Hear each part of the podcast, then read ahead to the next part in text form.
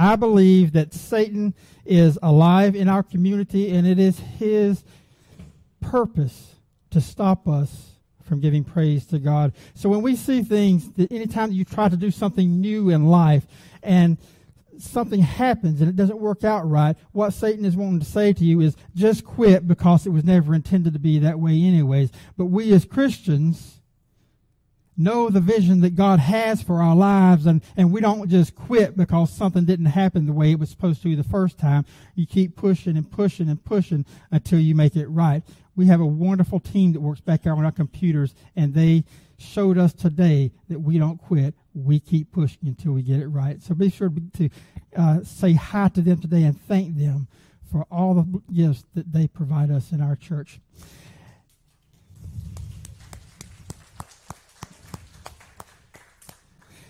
Now, you have heard me say, and you guys have said it many times in your life, that if you want something, you have to work for it. Nothing in life is free. If you want to graduate high school, you got to do the work. You got to do your homework, take your test, you got to study to, to be able to get that diploma. You want to increase in pay at your job? Well, you have to work a little bit harder. You have to work for it. It's not going to be give, given to you. We say that all the time, but I'm here today to tell you that there is one thing in life that you do not have to work for. And it's one of the most precious gifts that you can ever receive in life. But just always remember, you don't have to work for it. And that is the gift of forgiveness.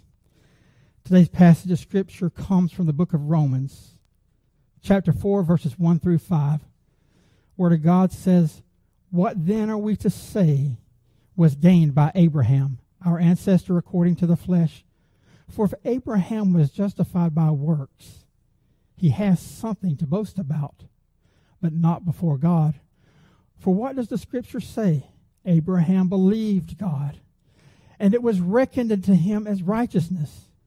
Now, to one who works, wages are not reckoned as a gift, but as something due.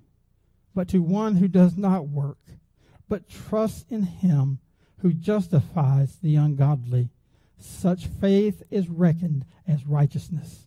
This is the word of God for the people of God. Thanks be to God. Father God, we come before you today and thank you again for this opportunity that you have given us to gather into this house. And Father, we just ask again that you send your spirit in here to, to open up our hearts and our minds to receive a word from you. And Father, I ask that you empty me of any desire or will to speak my own, but, but fill me with your spirit that everything I speak would be good and edifying. In Christ's name we pray. Amen. I've always loved this passage of Scripture because it's confusing. It's like a tongue twister when you start looking at some of the ways that it's written.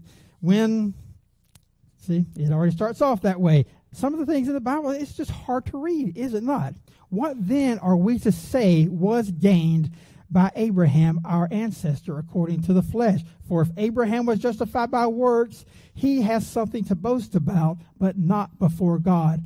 You see, today I want to talk to you about justification. We hear words no matter what church or denomination we go to all the time, like justification and sanctification. But today, I want to just look at justification because it is an important part of our call to salvation. Abraham was not a man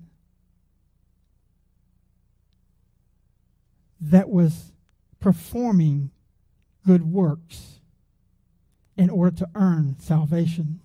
Truth is, Abraham wasn't even of the, the faith of God at the time that God called him. He was, a, he was a pagan from the land of Ur, and him and his family had moved to Haran. But it was there that God called this pagan into his duty and service to God. He said to Abraham, This is what I want you to do. I want you to take your belongings and your family. We've talked about this many times, and I want you to, to go out on this journey to the land that, that I'm not going to tell you exactly where it is until you get there. And see, it was the faith that Abraham expressed toward God is the reason that it is known as being a righteous man. It wasn't the work that he, he did, whether he was good or bad, because we all know that, that Abraham, much like all of us, wasn't perfect by any means. But yet, our founding fathers, the writers of our gospel, reckoned him as righteousness. And what that means is this that God didn't look upon Abraham and see that he was perfect. But he looked upon Abraham and saw his obedience and his willingness to serve God and saw perfectly righteousness. We're going to go all the way back to the beginning of the Bible now because there has to be an understanding of why do we even need to be justified to start with. Because see, in the very beginning, there was Adam and Eve, and God created everything, and everything was beautiful and everything was wonderful. Scripture says that, that man was made in God's image. And we argue sometimes or debate what that actually means. What does it mean to, to be in God's image? Does it mean to, to have two arms and two legs and a torso? Or does it mean to have a mind, a spirit, and a body, an intellect?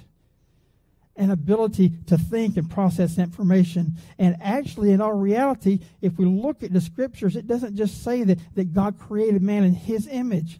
But when he was creating heaven and earth and humanity, he said, Let us make man in our image. And that says something, something strange, doesn't it? Because when we think about the very beginning of time, we think only God being present, speaking everything into existence.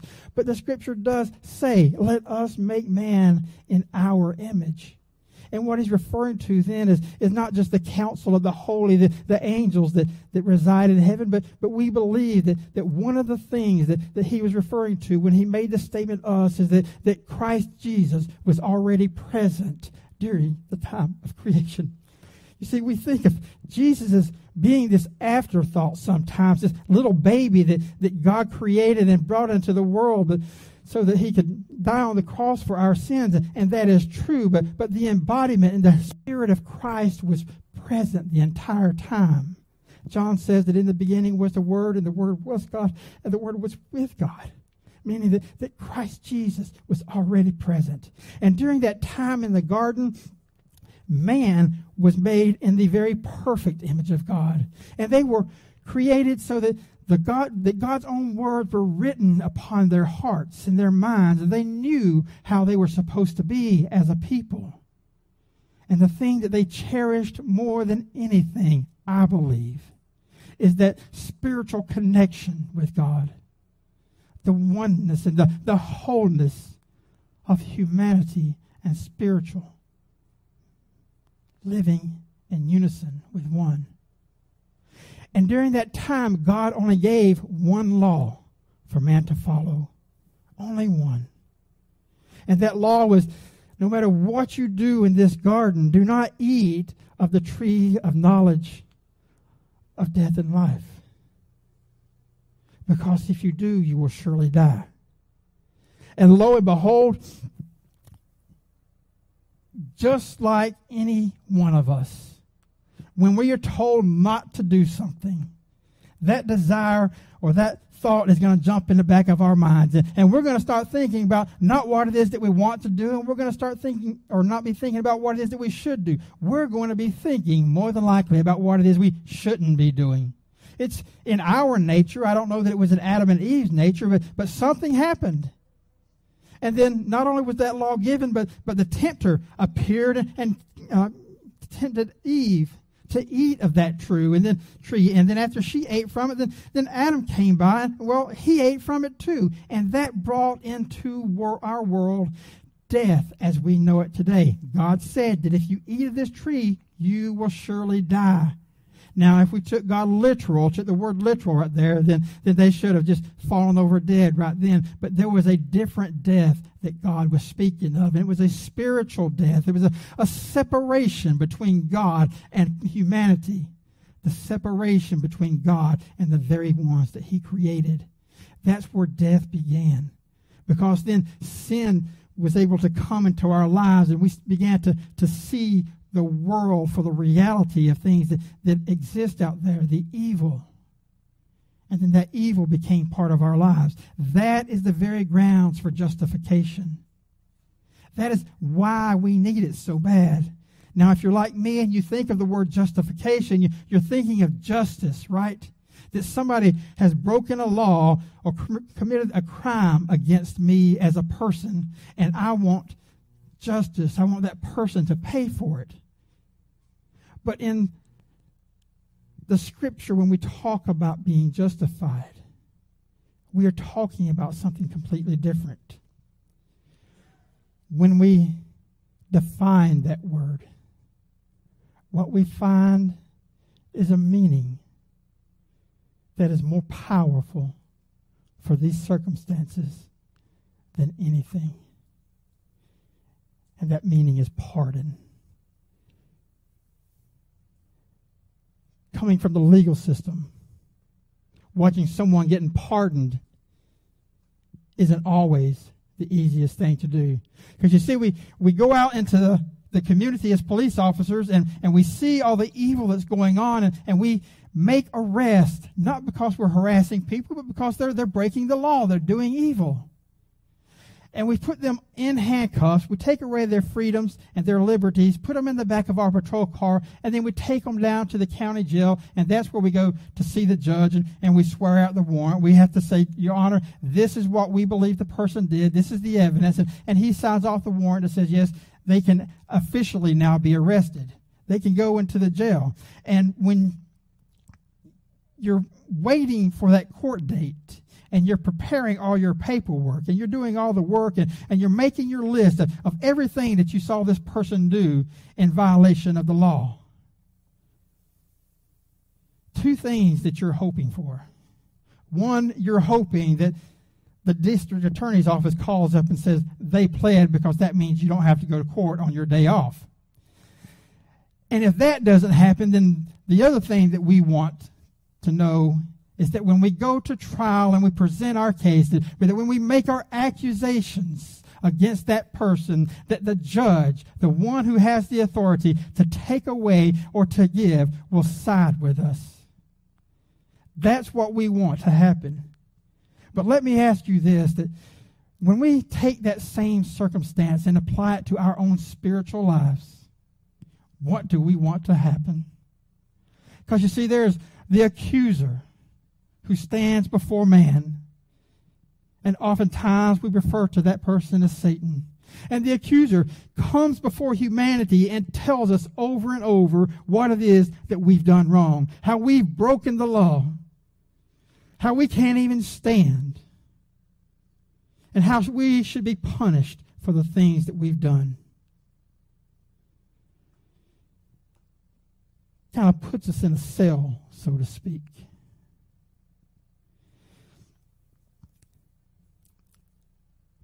But when pardon comes, this is what we find.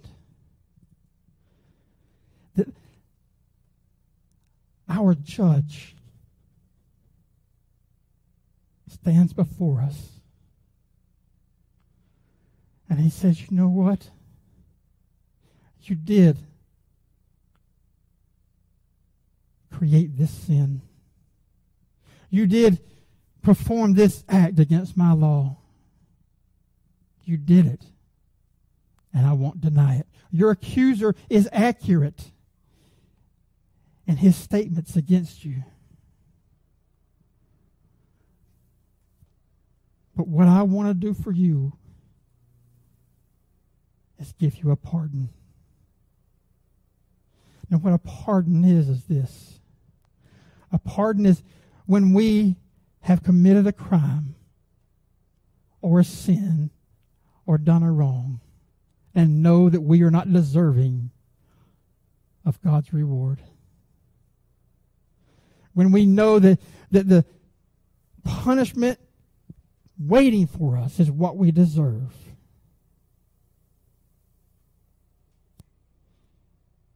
That pardon comes in and says, whether you deserve it or not, I'm going to set you free. In other words, I'm not going to hold you accountable for those actions that you have done in your lives. You see, Satan wants this for, for people. He wants you to remember every sin that you've ever created because he wants you to not feel accomplished about yourself. Satan wants you to remember everything that, that you've ever done wrong in your life because he don't want you walking closer and closer to the kingdom of God. He wants you to stay right where you're at, and He wants you to go to the eternity that He's going to have because pride interjects at this point. Well, we have two things going on in life. We have our accuser telling us constantly of everything that we've done, and then we have our judge, God Almighty, telling you this thing here. You can be forgiven. All you have to do is listen to what I say and hear my words. Much like Abraham, Abraham was not considered righteous because of his deeds. He was considered righteous because of his obedience. You see, God wants us to be obedient to his word. But, before we can even get to that point in our life, we have to first be forgiven. And that's where the pardon comes in. The pardon is the forgiveness that God gives us as a people so that we don't have to live in our past, so that we don't have to live with the, the guilt of the sin that, that plagues our lives. Not a, one, not a single one of us in this room today will more than likely reach perfection in this life. Though we as Methodists teach that, that perfection is attainable, the likelihood is very slim. So it's our duty to, to accept that pardon from God, to, to be justified in His eyes by accepting His grace. And in doing so, we don't have to worry about that, that sin from our past or, or even that sin that plagues us today. Because God's mercy and grace works in our lives to, to set us free, not just for eternity, but to set us free to live in the abundance of life that God has for us today. But we have to move in to justification. We have to accept that pardon. And see, I think sometimes it's hard for us to accept that pardon for many reasons. I think sometimes it's hard to accept the, the forgiveness of God because maybe we don't want to let go of our past. Maybe somehow, some way, we feel a, a, deep connection to our sin life. And we don't want to let go of that. And to continue in those things that we have done. And, and whether you receive forgiveness or not, the, the condition of sin has, still has the same effect. For the wages of sin is death. And sometimes I think that we don't want to be pardoned or we don't want to receive forgiveness because maybe we feel like we don't deserve it. And here is the cold answer to that statement. And it's an answer that, that brings humility and hope to our lives and gives glory to God. And the truth is, we do not deserve that forgiveness. If we have broken a law, if we have sinned, we are deserving of that punishment. But Christ comes into the picture and he says this that, that I have come here today that you may be living as a free people.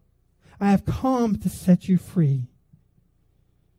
I have come to bring forgiveness and not condemnation into the world that we live. But we will let our sin hold us back from that moment that God wants to set us free. Nothing stops us except us ourselves. He calls, He reaches, and, and He prepares the way. And He says to us all, Dear child, come home. You see, when we are convicted of sin, it's not God's way of saying that, that I want you to suffer. It's not God's way of saying that I want to punish you. I want to convict you of your sin so that you know and understand the freedom that you get when you experience forgiveness. Isaiah said that but he was wounded for our transgressions and he was bruised for our iniquities. The chastisement he the chastisement for our peace was upon him and by his stripes we are healed. You see, Christ paid it all on the cross. When his blood shed and his life ended, he became the sacrificial lamb for the world. And all we have to do is let go and know that you've been forgiven. Don't keep yourself in that cell. Walk out the door into the freedom that God gave you. And the song Lisa just sang, one of my favorite verses, is this. And when I think that God, his son not sparing, sent him to die, I scarce can take it in. But on that cross, my burden gladly bearing, he bled and died to take away my sin. Jesus died willingly and gladly that we may be pardoned. He died willingly and gladly, knowing that, that when we come into the grace of God, that we will experience a freedom like never before.